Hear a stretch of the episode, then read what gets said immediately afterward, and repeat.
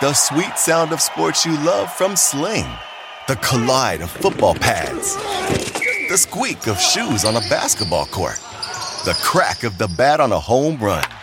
The slice of skates cutting across the ice. But what about this one? That's the sound of all the sports you love, all at once. Starting at $40 a month. Experience it all live with Sling. Sling. Hey everyone, it's Michelle Williams, and I love being able to share my story with you on my podcast, Checking In with Michelle Williams, where my guests and I, we get real as we share the ups and downs of our mental health journeys, and I'd love for you to join me.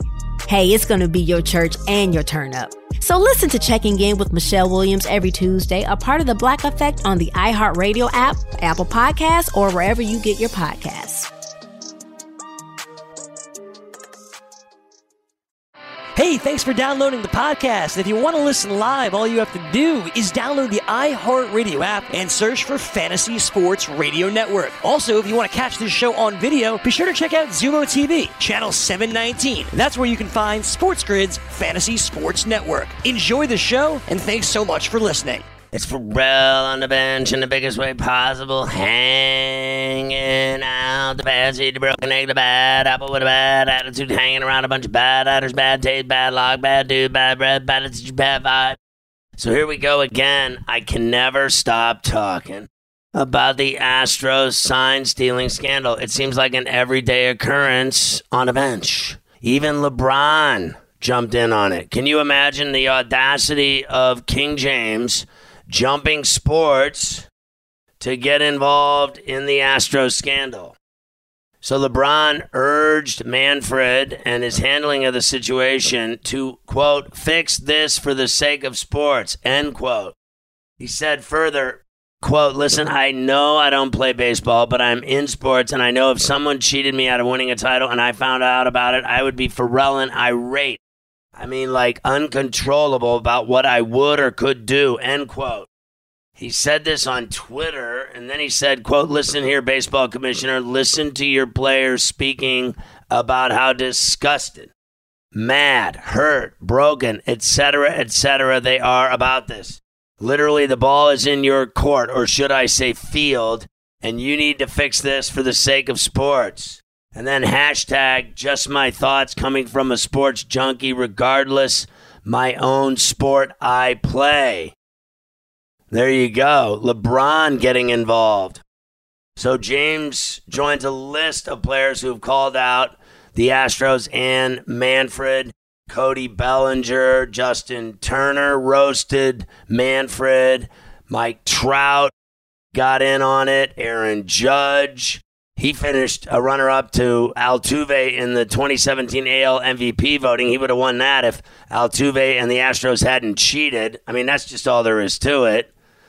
The league investigation confirmed that the Astros cheated by using camera based sign stealing systems during their regular season of playoffs of their World Series winning season and during part of the 2018 season. I don't believe for one minute that it was just that chunk of 2017 and the playoffs and a part of 2018.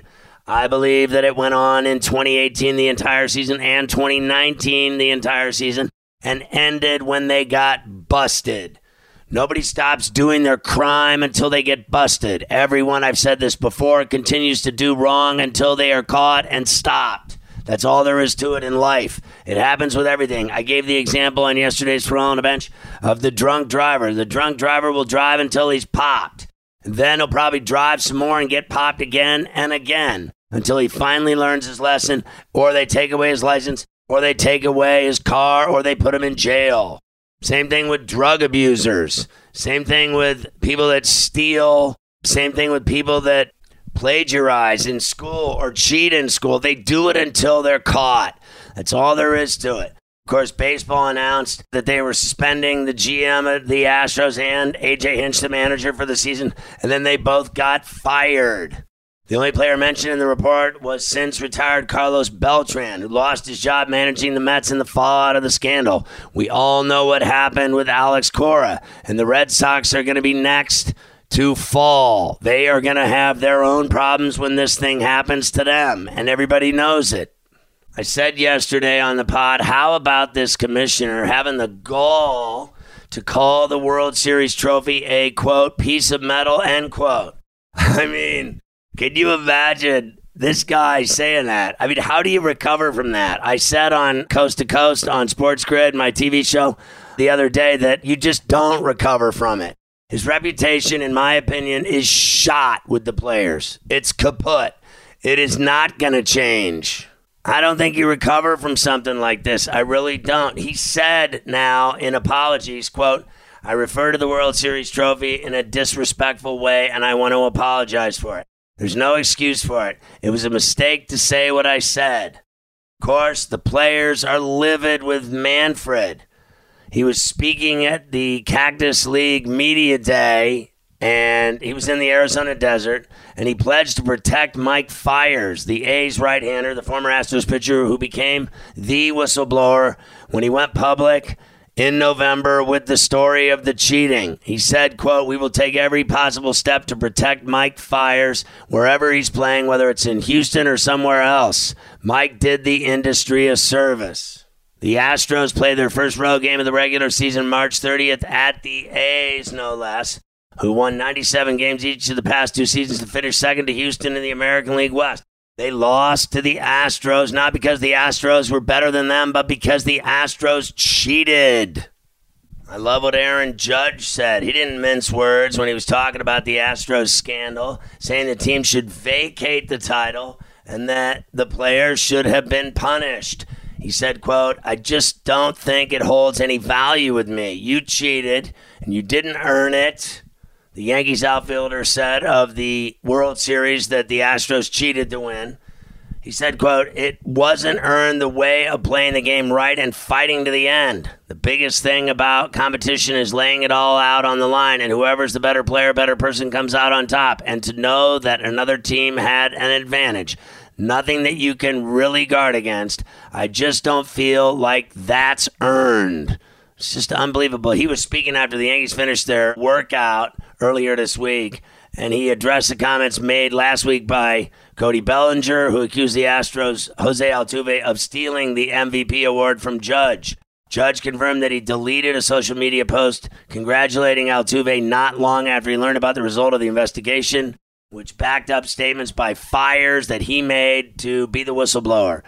Of course, Judge said, quote, I think I took it down right away when I think the story broke out, right when I think Fiers came out and stated that this was going on in 2017. Once I heard that, I was just sick to my stomach to find out. I had a lot of respect for those guys and what they did, especially what they did for the city of Houston and that whole organization. And then to find out that it wasn't earned, they cheated. That didn't sit well with me. And I just didn't feel like the post that I did really meant the same anymore.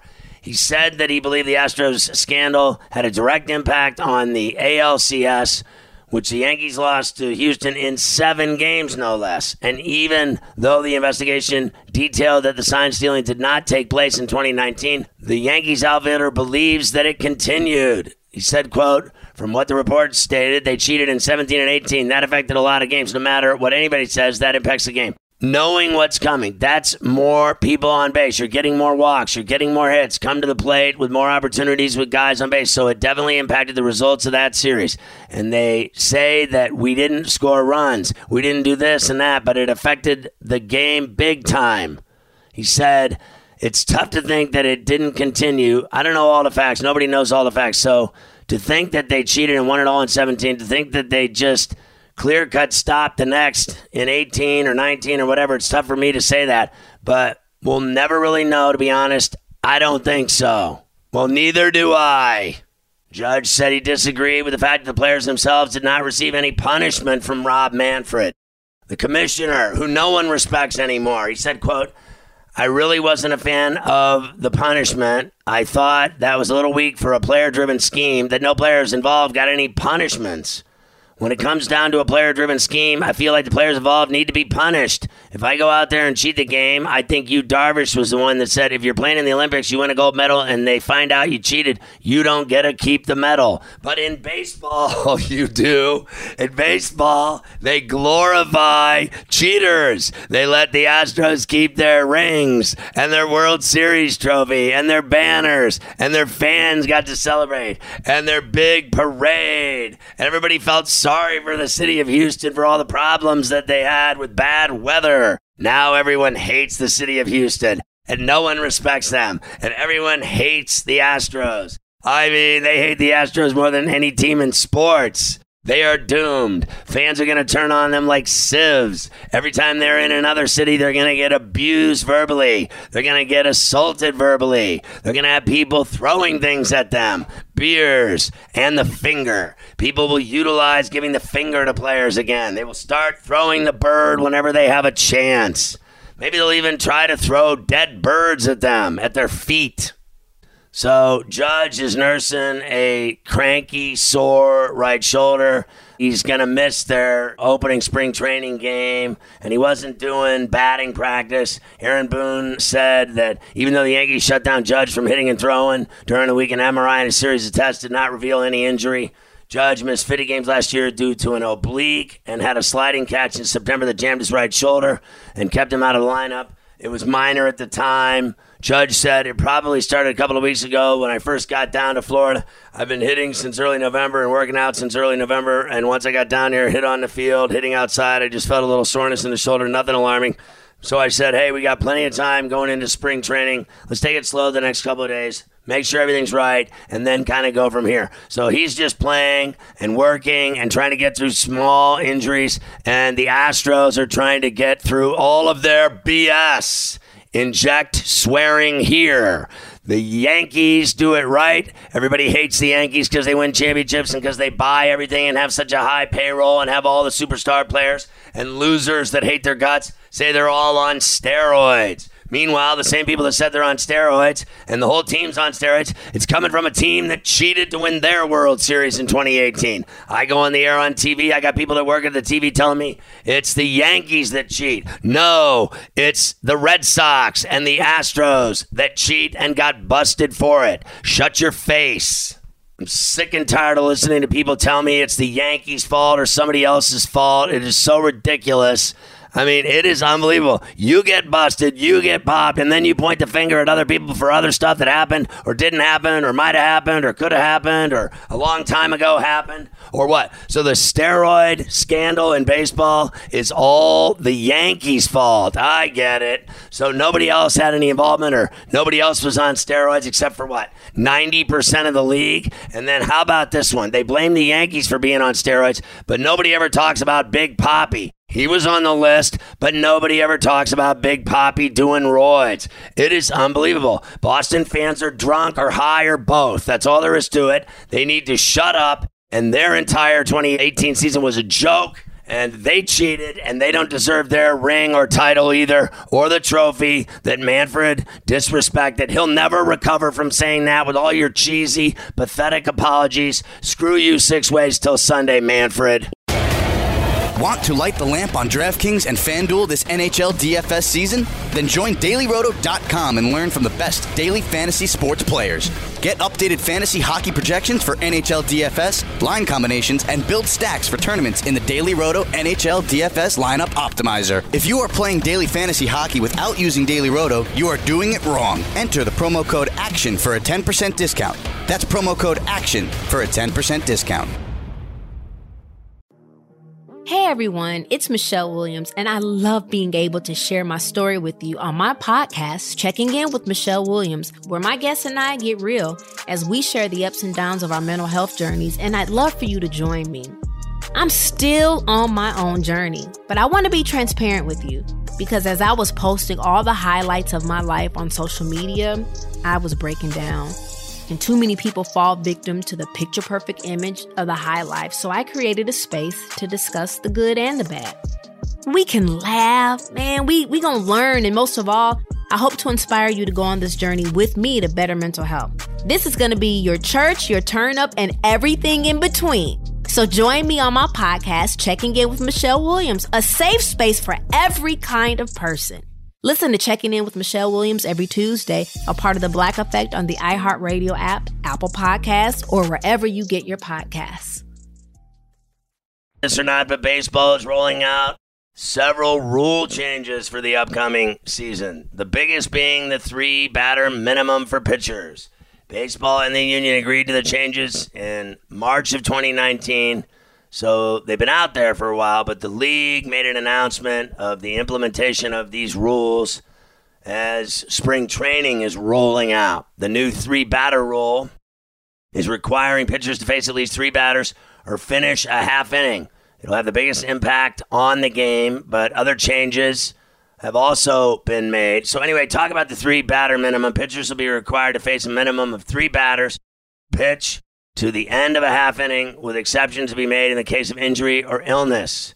Currently, Rule 5.10F states that the starting pitcher must pitch to one batter until the batter is put out or reaches base. The Rule 5.10G states that any reliever must pitch to one batter until that batter is put out or reaches base or the offensive team is put out. The new rule means no more managers bringing in a pitcher in the middle of the inning, having him face one batter, then trudging back to the mound to make another change. Setting strategy debates. Who's going to complain about that? No one enjoys the dead time of a pitching change. It takes forever, especially when there's a parade to them in a half inning where multiple guys come out. It never ends. No wonder games take four hours. 2019, there were 649 appearances that would not have been allowed had the new rule been in effect. That's based on the Elias Sports Research. In 2018, there were 712 such appearances, and in 2017, there were 720. The 649 appearances past season accounted for the lowest total since 2000, when there were 647. It figures to be one violation in every 3.74 games, which may not seem like a lot, but the presence of the rule would impact decisions made with regard to pitchers and pinch hitters on a wider range when you think about it. Now, they also have a roster size situation. The number of active players on each team's roster will increase to 26, up from 25 through August 31st. And for the postseason, rosters will expand to 28 on September 1st, a big change to the 40 man limit of the past. Carrying a 28 man roster for September will be mandatory for every team. Also, teams will be allowed to carry a 27 player for double headers. Teams have been allowed a 26 player for double headers the last few years. The number of pitchers a team can carry on its active roster will be capped at 13 through August 31st, and then 14 for September. So, in addition to pushing the limits of common sense, why play by one set of rules for five months and then a different set of rules when the games really matter? expanded rosters in September created a competitive imbalance, and you know, with the rise in pitching changes, helped make games just take forever, and just people are freaking out about it. And then that's when intensity should be at its peak. The issue has gotten worse lately in the last few years some teams carried upward of 20 pitchers. Also, while some teams used most of their added roster spots, others added just like a player or two under the new rules. Teams will all have 28 players in September. It'll be interesting to see how teams use the extra spot when the rosters are finalized at the end of spring training. And then, you know, you ask, will teams add an extra bullpen arm or whatever, a power bat, or make a defensive player or base running specialist an impact position? So, also with the limit on the number of pitchers a team can carry, players must be designated as a pitcher, position player, or a two way player prior to each player's first day on the active roster and the designation cannot be changed for the remainder of the season. To qualify for the two way player status, a player must have pitched at least 20 innings and started at least 20 major league games as a position player or a DH, with at least three plate appearances in each of those games in the current or previous season. Position players who are not designated as two way players will not be allowed to pitch in a game unless the run differential in the game is seven or more runs or if the game is in extra innings. Why are they doing it? Well, the number of position players pitching has risen dramatically the last few years with a record 90 appearances in 2019 and 65 appearances in 2018. So it skyrocketed from 65 to 90. By comparison, there were 26 instances in 2016, 14 in 2013, and just eight in 2011. I mean, look at that. 2011, there was eight of them, and in 2019, there were 90 of them. That's crazy. The vast majority of the instances of position players pitching would still be allowed under the new rules. 83 of the 90 appearances in 2019 and 60 of the 65 in 2018 would fall into that category. This uh, change seems likely to at least keep the numbers from growing at such a gigantic rate from the numbers that I gave you, like skyrocketing from 8 to, you know, 14 to 26 to 65 to 90. I mean, that's just crazy. And then people say, what about Ohtani? A celebrated two way star as a rookie in 2018. Ohtani did not pitch in 2019 after having Tommy John surgery, and the Angels have said they don't plan on using him as a pitcher until mid May at the earliest. The way the rule originally was written, Ohtani would not qualify as a two way player at the start of the season, but an exception was made for 2020 only to include stats from 2018. So even with that, Ohtani could have been designated as a pitcher and served still as a DH. There's no restriction on pitchers serving as position players. It's just the other way around. You know, as a designated two way player, Ohtani would not count toward the new 13 pitcher limit. It would give the Angels the option of having an extra pitcher. The Angels would get more benefits. The GM recently said on MLB radio that Ohtani could go on a rehab assignment as a pitcher without being placed on the injured list, making him eligible to serve as a hitter. He said, quote, we'll be able to send Ohtani on the actual rehab assignment as a pitcher, and then the very next day, if we choose, we can use him in a major league game as a hitter, Eppler said. You think about it, Reds reliever Mike Lorenzen was closest to qualify as a two way player last season. He played 29 games in the outfield, only started six, but his success as a hitter dropped off considerably in 2019. He hit only 208 with one homer and 48 at bats after hitting 290 with four homers and 31 at bats in 2018. And the Reds then got better in their outfield in the offseason, and now they're not going to need to use him in that role. As far as the injured list goes, pitchers placed on the injured list will have to miss at least 15 days minimum rather than the 10 day minimum for position players. The minimum IL stay was changed from 15 to 10 before the start of the 2017 season. Did you think it was that long ago? The seven day concussion list will be unchanged. So why do that? Well, the shortened list was intended to allow teams to rest players with less serious injuries rather than potentially rush them back. Teams frequently use it to create like a taxi squad, they say, for pitchers. The starters would be placed on a 10 day IL, skipping just one turn through the rotation, which teams would bring up a fresh arm from the bullpen or whatever, leading to more pitching changes, and then it impacts the pace of play. Trips to the IL have topped 700 every season until 2017. There were 563 DL stints in 2016. So it's just crazy. Now, as far as the minors go, with some exceptions for injured list or bereavement lists, all players optioned to the minors have to stay there for at least 10 days before being recalled. In 2020, minor league options for pitchers will switch to a minimum of 15 days. The option period will remain 10 days for position players. So making pitchers remain in the minors for at least 15 days before being recalled is another step to prevent teams from repeatedly rotating fresh arms on and off the major league roster designed to curb the rising number of pitching changes. So at the end of the day, it's a lot of rules like the three batter minimum rule, expanding rosters to 26 and limiting September call ups, and then the rule limiting when position players can pitch. You think of what they're going to do now, how teams will deploy the 26 man. You got pinch hitters in the past, whatever, guys like Lenny Harris and Dave Hansen and remember Rusty Staub. Now you got guys like Matt Joyce, Matt Adams, Mike Ford, Nick Martini, Matt Beaty, Phil Gosselin. There's all kinds of guys that do it. You got pinch runner, defensive specialists. In the past, you had guys like Otis Nixon, Mike Squires.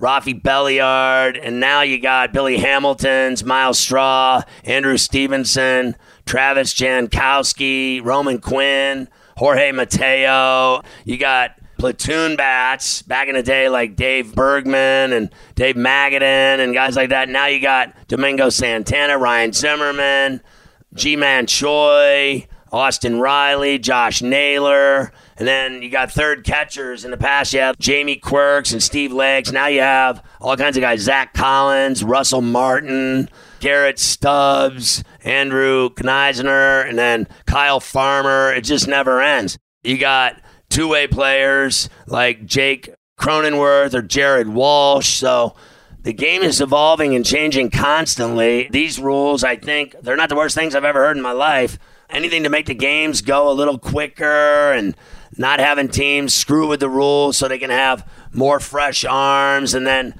I think they got to try to make September more meaningful instead of expanding the roster so much that'll make the games more important and who's on the roster more important. And I don't know if you saw this or not. The University of Georgia right hander Emerson Hancock was a consensus top three prospect for the 2020 draft.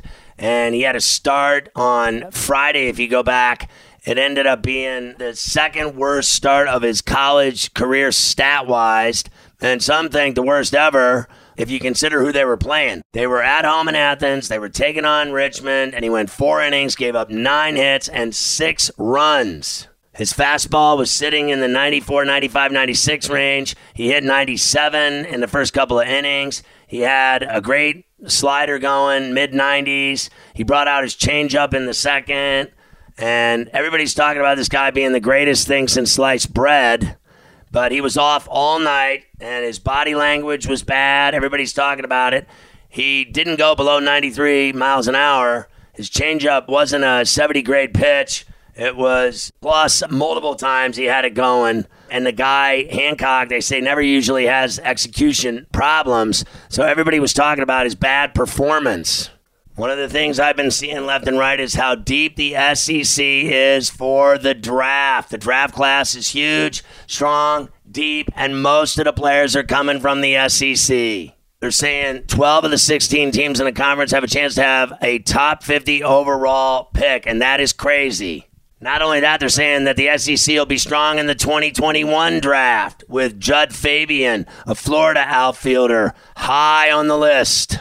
They're saying the ACC is the second best conference in terms of prospect power. Miami is back, leading the way with right-handers Chris McMahon and Slade Cecconi. And shortstop Freddie Zamora, all expected to go in the first two rounds in 2020. Just a little baseball draft skinny for you, shake it. Want to light the lamp on DraftKings and FanDuel this NHL DFS season? Then join dailyroto.com and learn from the best daily fantasy sports players. Get updated fantasy hockey projections for NHL DFS, line combinations, and build stacks for tournaments in the Daily Roto NHL DFS lineup optimizer. If you are playing daily fantasy hockey without using Daily Roto, you are doing it wrong. Enter the promo code ACTION for a 10% discount. That's promo code ACTION for a 10% discount. Have you written a book and need some insight into what comes next? Or are you passionate about cooking and want to know how to make it your career? Or maybe you just want to hear insider stories about the entertainment industry. Either way, we've got you covered with the Two Guys from Hollywood podcast.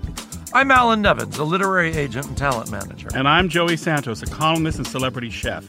And on our podcast, Two Guys from Hollywood, we bring our expertise to the table with, of course, delicious cocktails and all kinds of recipes for you to try at home. So grab a drink and join us. We've got a wide range of celebrity guests and Hollywood insiders to discuss pop culture, publishing, and entertainment. And we'll provide you with an unfiltered and sometimes brutally honest show about Hollywood. As we like to say, we don't dish, we serve. Listen and follow Two Guys from Hollywood on the iHeartRadio app, Apple Podcasts, or wherever you listen to podcasts. We'll talk at you soon. Was just thinking about going to Vegas on Thursday. So we're going tomorrow. Carver High and I are going to see Wilder Fury 2, the heavyweight championship of the world. And I was thinking of all the fights that I've been to, at least some of them, right? And I was looking back and thinking back to some of the great ones, not even just the great ones, but just so many that I went to. And I went back to not just all in Vegas.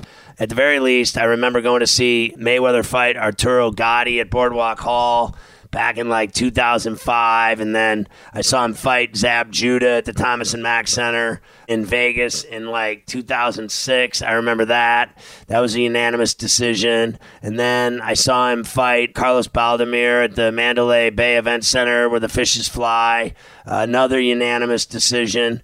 And then the De La Hoya fight at the Grand Garden Arena in May of 2007. I think it was on Cinco de Mayo. That made him 38 and 0, a split decision. So obviously, De La Hoya gave him a fight and he won Mayweather the WBC light middleweight title with that fight. I think the Zab Judah fight, he won the IBF and IBO welterweight titles or something like that. And that one, the Baldomir fight, he won the WBC, IBA, and Ring Lineal Championships, et cetera, et cetera. I saw him fight Ricky Hatton in a TKO in the 10th round at the Grand Garden Arena in December of 2007. I remember that one. He went to 39 and 0. Then the Manuel Marquez, Juan Manuel Marquez fight, I think, was in September of 2009. I saw the Shane Mosley fight in May of 2010 at the Grand Garden Arena. The Victor Ortiz fight, everybody remembers when Mayweather knocked him out. Like right after Ortiz, they checked his gloves to see if everybody was all right. And then Mayweather sucker punched him, if you remember, and he won the WBC welterweight title. That was at the Grand Garden Arena. Everybody thought that was a cheap shot by Mayweather. He went to 42 0. I went to the Miguel Cotto fight with Mayweather when he went to 43 and 0. Basically, all of his last fights. That one was at the Grand Garden Arena. He won the WBA super light middleweight title that night. I went to see him fight the Ghost, Robert Guerrero, at the Grand Garden Arena in May of 2013. I think that was a Cinco de Mayo fight. Then the Canelo fight, he beat him in a majority decision at the Grand Garden Arena. He retained his super light middleweight title and won the WBC ring and vacant lineal light middleweight titles with that win over Canelo. Then I saw him go to 46 0 when he beat Marcos Maidana at the Grand Garden Arena in May of 2014, the next year and he won the WBA super welterweight title. The guy's got so many belts, make you sick. Then he fought Maidana again at the Grand Garden Arena in September of the same year, a few months later, and beat him again, a unanimous decision. That was boring. Then the Pacquiao fight, of course, everybody waited for that forever, and Mayweather won the fight. It was a unanimous decision at 12, of course. Pacquiao complained he had a bad shoulder that night, but Mayweather won the WBO welterweight title that night, and then he fought Andre Berto. That was a terrible fight at the Grand Garden Arena in September of 2015. Then I saw him beat Conor McGregor. That was at the T-Mobile Arena. And then he never fought again. I went to so many of this guy's fights, it's not even funny. I saw him, like I said, fight Gatti at the boardwalk in Atlantic City, Demarcus Corley at the boardwalk in Atlantic City. I saw the guy fight everybody. I saw him fight at other places in Vegas where the fishes fly, the Mandalay Bay, you name it. So I saw so many of this guy's fights, it's not even funny. Same thing with Wilder. I saw him beat Fury at the Staples Center in Lipstick City. I saw the Luis King Kong Ortiz fight at the Grand Garden Arena. I saw him fight Ortiz at the Barclays Center in Brooklyn. He hasn't really fought that many times. I saw him fight Stiverne the Canadian at the Grand Garden Arena in like January of 2015. He just really hasn't fought there that much when you think about it. He fought everywhere. He fought at the Barclays, fought in Birmingham a lot at that Legacy Arena fought so many of his fights there. Fought in Birmingham, fought in Carson, California. I remember one of his fights was out there. He's fought at the Boardwalk Hall back in the day in like 2013. I even saw him fight at the Fantasy Springs Resort in Indio, Cali. My friend runs that place. But here I go again to watch him fight Fury with Carver High. The first fight was unbelievable, a draw, and he retained his WBC heavyweight title in all of his fights. You go back to the Molina fight. The Stiverne fight I saw at the Grand Garden Arena was when he won the heavyweight title in 2015. Then he retained it in fights against Molina. Then he fought this guy, a French pro, Johann Duhaupas. I remember he fought him. Then he defended it again and again and again and again and again. He's just been winning and retaining this belt forever now. You know, he got it in 2015 and he's held it in 15, 16, 17, 18, 19, and through February here of 2020. So basically, six years he's owned the WBC heavyweight title. Now, these guys don't like each other. I think Fury is a really good fighter. There's no denying it. I don't buy into this lineal champion stuff. Same thing when Mayweather was winning those titles. I don't really get into all that nonsense. You're either the big time champ or you're not. The WBC, the WBO, the WBA, all that IBF. I'll give respect to those, but these other ones like Lineal Champ, Ring Magazine, and everything else, I just don't care about any of that stuff, and neither does anybody else. The same thing goes for Pacquiao. I go back to when he lost to Erik Morales in I think 2005 at the Grand Garden Arena. It was for the IBA and WBC super featherweight title. He lost to Morales. The guy was a great Mexican boxer. He fought from like 93 to 2012. He was the first Mexican born fighter in history to win world titles in four different weight classes. The guy was a great fighter. He held the WBC Super Bantamweight title from 97 to 2000. Just incredible. I was actually there for that fight. I saw him fight Morales again, and he beat him at the Thomas and Mack in 2006. He fought him again at the Thomas and Mack in November of the same year, beat him again with a knockout in the third round. I saw him fight Marco Antonio Barrera and win a unanimous decision at the Mandalay Bay Event Center in Vegas in October of 2007. He fought Juan Manuel Marquez, a split decision win at the Mandalay Bay. That was great. I saw him fight Oscar De La Hoya at the Grand Garden Arena, and he beat him in December of 2008. I saw him fight Ricky Hatton at the Grand Garden Arena in 2009 and Miguel Cotto in 2009. And then I saw him fight Shane Mosley at the Grand Garden Arena in 2011. And then Marquez again at the Grand Garden Arena. At that time, he beat him again, a majority decision. That was in 2011. And then I saw him fight Marquez again at the Grand Garden Arena in 2012. I mean, he fought him so many times I can't even keep up with it. I saw him fight Timothy Bradley at the Grand Garden Arena. Saw him fight Floyd Mayweather, as I mentioned earlier. Saw him fight Timothy Bradley at the Grand Garden Arena. I mean, I have been at every fight that ever mattered. The Broner fight, the Keith Thurman fight. I've been to every Pacquiao fight that he ever fought, basically. And I'm still going to Pacquiao fights. It's unbelievable. Some of my favorite fights I ever went to out there were Tyson fights. I go back to the Francois Botha fight at the Grand Garden Arena in 1999, the Holyfield fight at the Grand Garden Arena. He fought him there twice. I went to both of them. I think it was 96 and 97. And I saw him fight Frank Bruno at the Grand Garden Arena. I saw him fight Peter McNeely at the Grand Garden Arena in 1995 when I was working at WFAN in Westwood One and I lived in Los Angeles. I mean, what didn't I see this guy do? I would have loved to have been at the Buster Douglas fight, no doubt about it, but I wasn't there for that one. But I saw him fight so many times. There was nothing like going to a Tyson fight. That guy still makes people freak out when he's in Vegas. When they see Mike Tyson, people have a conniption and I just think some of the greatest moments in my life were in Vegas going to these big fights. Carver High, I started taking him to fights. Mafia, I started taking him to fights. Mafia started getting exposed to both boxing and the UFC because of me. I know he's a huge fan of it. I know he's a bigger fan of MMA and UFC than I ever will be, but I covered it longer than he has. And he's done way more fights than me now. He's caught up to me, but I did it every single card for like two years. So I brought those guys to Vegas. I brought all of my producers in history to Vegas with me to do shows. I've done 90 title fights at least in my career. Every time we go, we have a blast. We party. We go out and eat. We go to clubs. We've been to every club in Vegas good clubs, bad clubs, dirty clubs, filthy clubs, stripper clubs. We've been to every restaurant known to man in Vegas.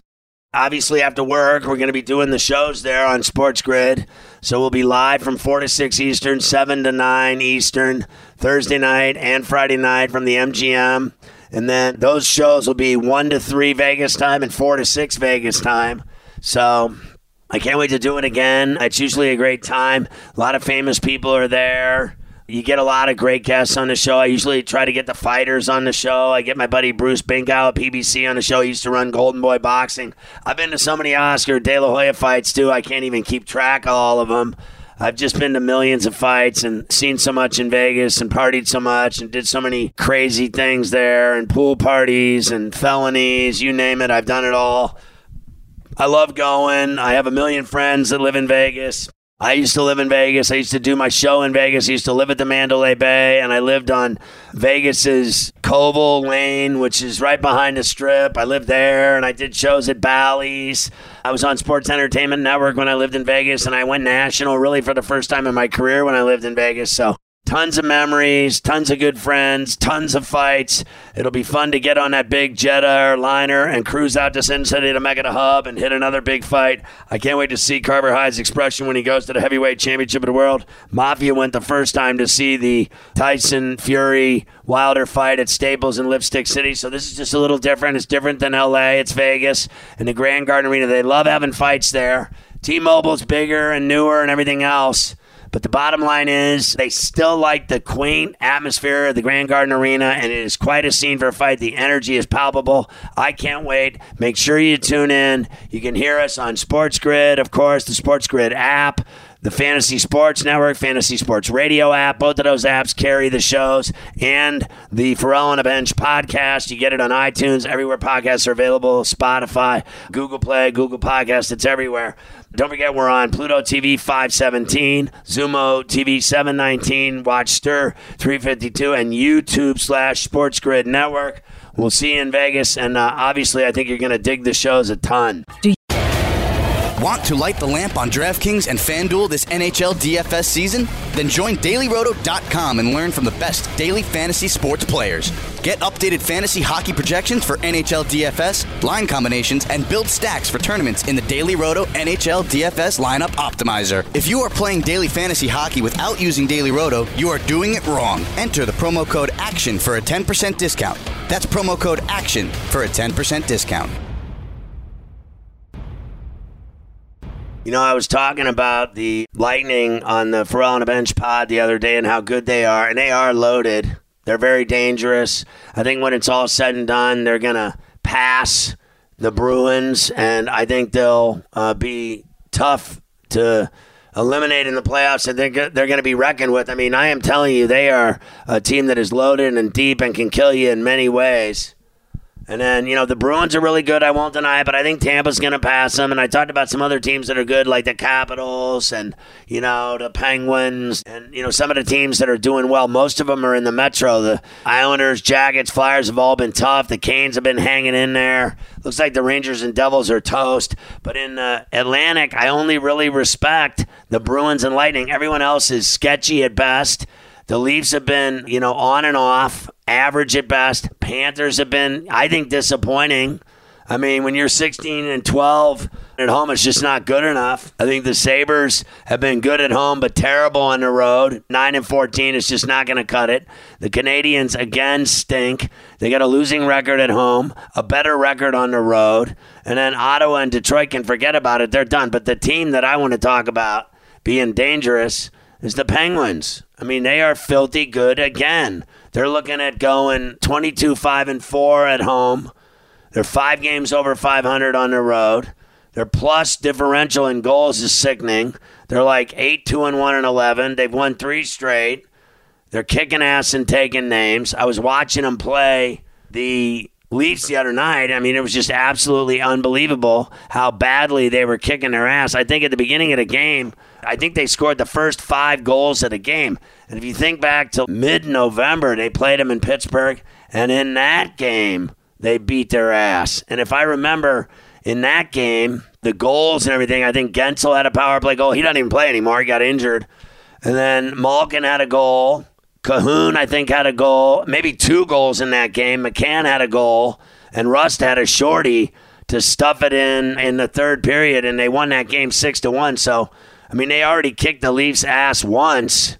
Then they play them again the other night in Pittsburgh, and it was the same thing. I mean, it was a good game at the beginning of the game, but then Rust got the power play goal. I think it was Letang over to Crosby. Crosby slid it across the crease, and Rust popped it in and that made it one zip. And then Morgan didn't play. He had flu like symptoms before the game. He went out and did the skate, warming up and everything, and he felt sick again. He felt awful, so he skated off the ice and went to the room, and he never played. So they let this kid Angello play, Anthony Angello, his first NHL game. And what happens? He scores a goal. That's what happened. 17 minutes into the first period from Pettersson and Lafferty. Another two no names nobody cares about. They're producing. And then Zucker had a goal. I think that made it 3 nothing. That was a power play goal from Crosby and Rust. All they do is produce. I mean, Crosby and Rust just getting it done on that line. Zucker's knew they got him in a trade from the Wild. He had two goals the other night. 15 and 16, and then against the Leafs had his 17th, the power play goal. So that power play is vicious with Zucker on that line. Crosby had a goal that made it four nothing. I think that was from McCann and Hornqvist. Just the game before, Hornqvist had had a hat trick. I mean, they've been kicking everyone's ass. That was against the Red Wings. Blueger then scored a goal from Crosby and Rust. That made it five nothing. I mean, my God, they are just pounding it in the net and crushing everyone. I think Auston Matthews had a goal. That was a clean one. That was the first one. They were down five nothing. He scored, made it five one, and then I think Clifford, Kyle Clifford, had one off his skate. He didn't even shoot it. It just was shot off his skate and it went in. It was five two, but the Penguins are just dealing. I mean, they mean business. This team is loaded with talent. I mean, think about it. You add Zucker to that team. They already have Tanev, Simon, Rust, McCann, Lafferty, Kahun, Hornqvist, Crosby, Blueger, now the kid Angello, who they'll barely play. On defense, Jack Johnson, Letang, Pettersson, and Riikola, Ruhwedel, and Justin Schultz. The goalies are sickening. Jarry and Murray. Jarry's been incredible, 93 save percentage. The guy's been winning. The guy's been tough. He stood on his head many times. All they do is win. It really is impressive when you think about it. I was looking at them and I was thinking, I got to see their stats for the season because it's just insane. And the way they play lately, they beat the Red Wings, beat the Canadiens, lost to the Lightning 2 1, so they can play the best teams in the league and lose 2 1. They beat the Panthers 3 2, lost to the Lightning 4 2, so they lost to the Lightning twice. Beat the Capitals 4 3, beat the Flyers 4 3, lost to the Flyers 3 zip, beat the Bruins 4 3, went to Detroit, beat the Red Wings 2 1. Lost 4 1 at Boston. Boston stuff, they beat them, but then they beat Boston. They beat the Wild, beat the Coyotes, beat the Avs, beat the Golden Knights. Lost a game, strangely, to the Panthers in Pittsburgh, and then they won at Montreal, lost to the Sharks at home. That was surprising, but over the last month, they have just been killing it. And the stats are just absolutely unbelievable. Malkin has 58 points to lead the team, 18 goals, 40 assists. Rust has 45 points. No one saw that coming. 22 goals, 23 assists. He averages 20 minutes. I mean, the guy's produced, he's got six power play goals, seven power play assists. Malkin has five power play goals and 15 power play assists. Guentzel, he's injured, he's done, but he had 43 points when he went out, six power play goals. Letang has been incredible 39 points, 14 goals, 25 assists, six power play goals, eight power play assists. He's having a great year. Crosby was out for a major portion of the season. He's got 11 goals, 25 assists, 36 points, three power play goals, nine power play assists. McCann has 14 goals, 17 assists, 31 points. He's a plus eight, two power play goals. Kahun's got 27 points.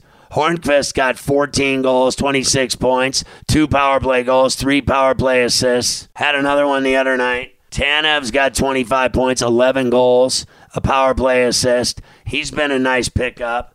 Johnny Marino on D, 25 points. No one saw that coming. A power play goal, three power play assists. Simon's got seven goals, 22 points, a power play assist. Blueger, eight goals, 21 points. It goes on and on and on.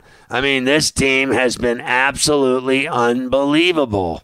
They are so deep, so loaded. Malkin leads them in points. Rust leads them in goals. Malkin leads them in assists. Malkin even leads them in penalty minutes and Dumoulin uh, plus 17 is tops on the team. So you mess with this team, you're going to get your ass beat. That's all there is to it. You can think whatever you want about them, but they are tough as hell. I mean, I just think they look like a playoff winner. They look like a team that's going to do damage in the Stanley Cup playoffs. Last year, I never really had that feeling. I thought that they were good. I didn't think they were great. And then they got rocked. You know, to me, in the uh, series against the Islanders when they lost in overtime in game one, four, three. That was it. They never recovered from that. They were never the same. They got wiped out in games two, three, and four, and everybody made fun of them until the Islanders went and got swept by the Canes in the next round. So who's laughing at who? What's the difference? You get swept in the first round, you get swept in the second round. Either way, you got swept, got your ass beat.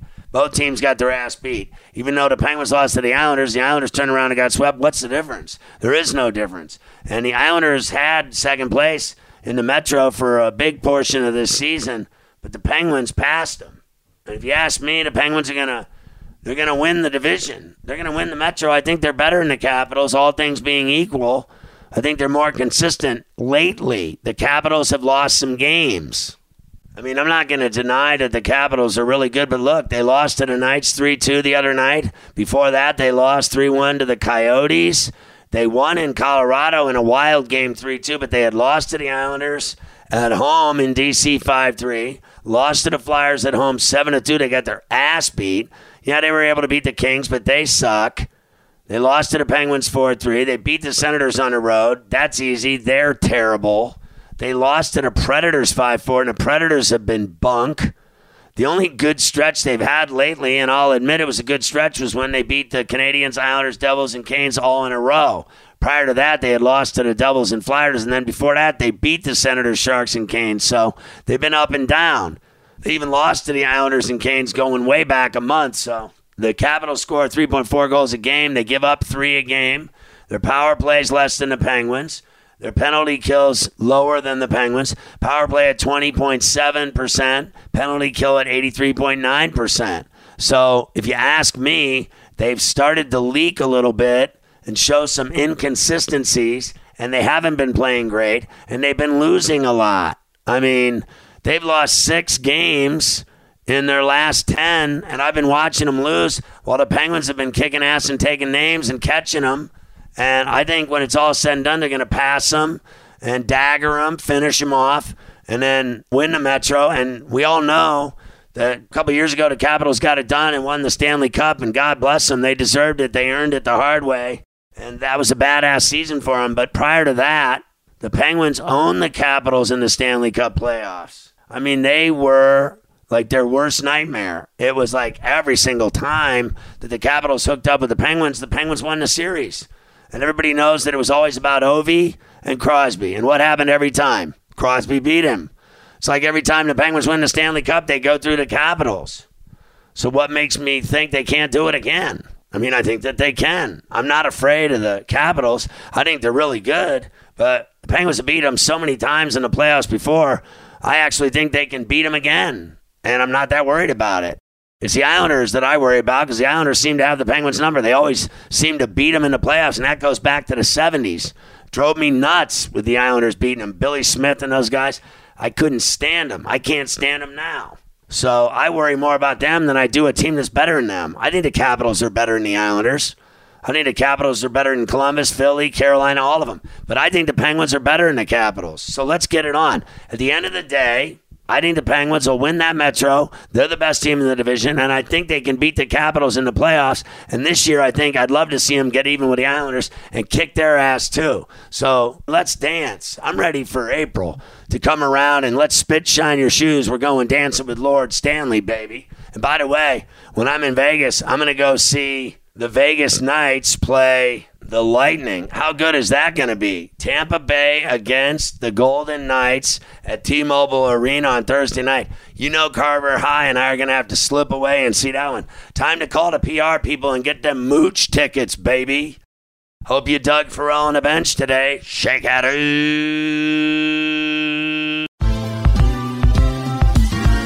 Ever wondered how a book gets made into a movie? Or how to master the art of cooking? Either way, we've got you covered with the Two Guys from Hollywood podcast.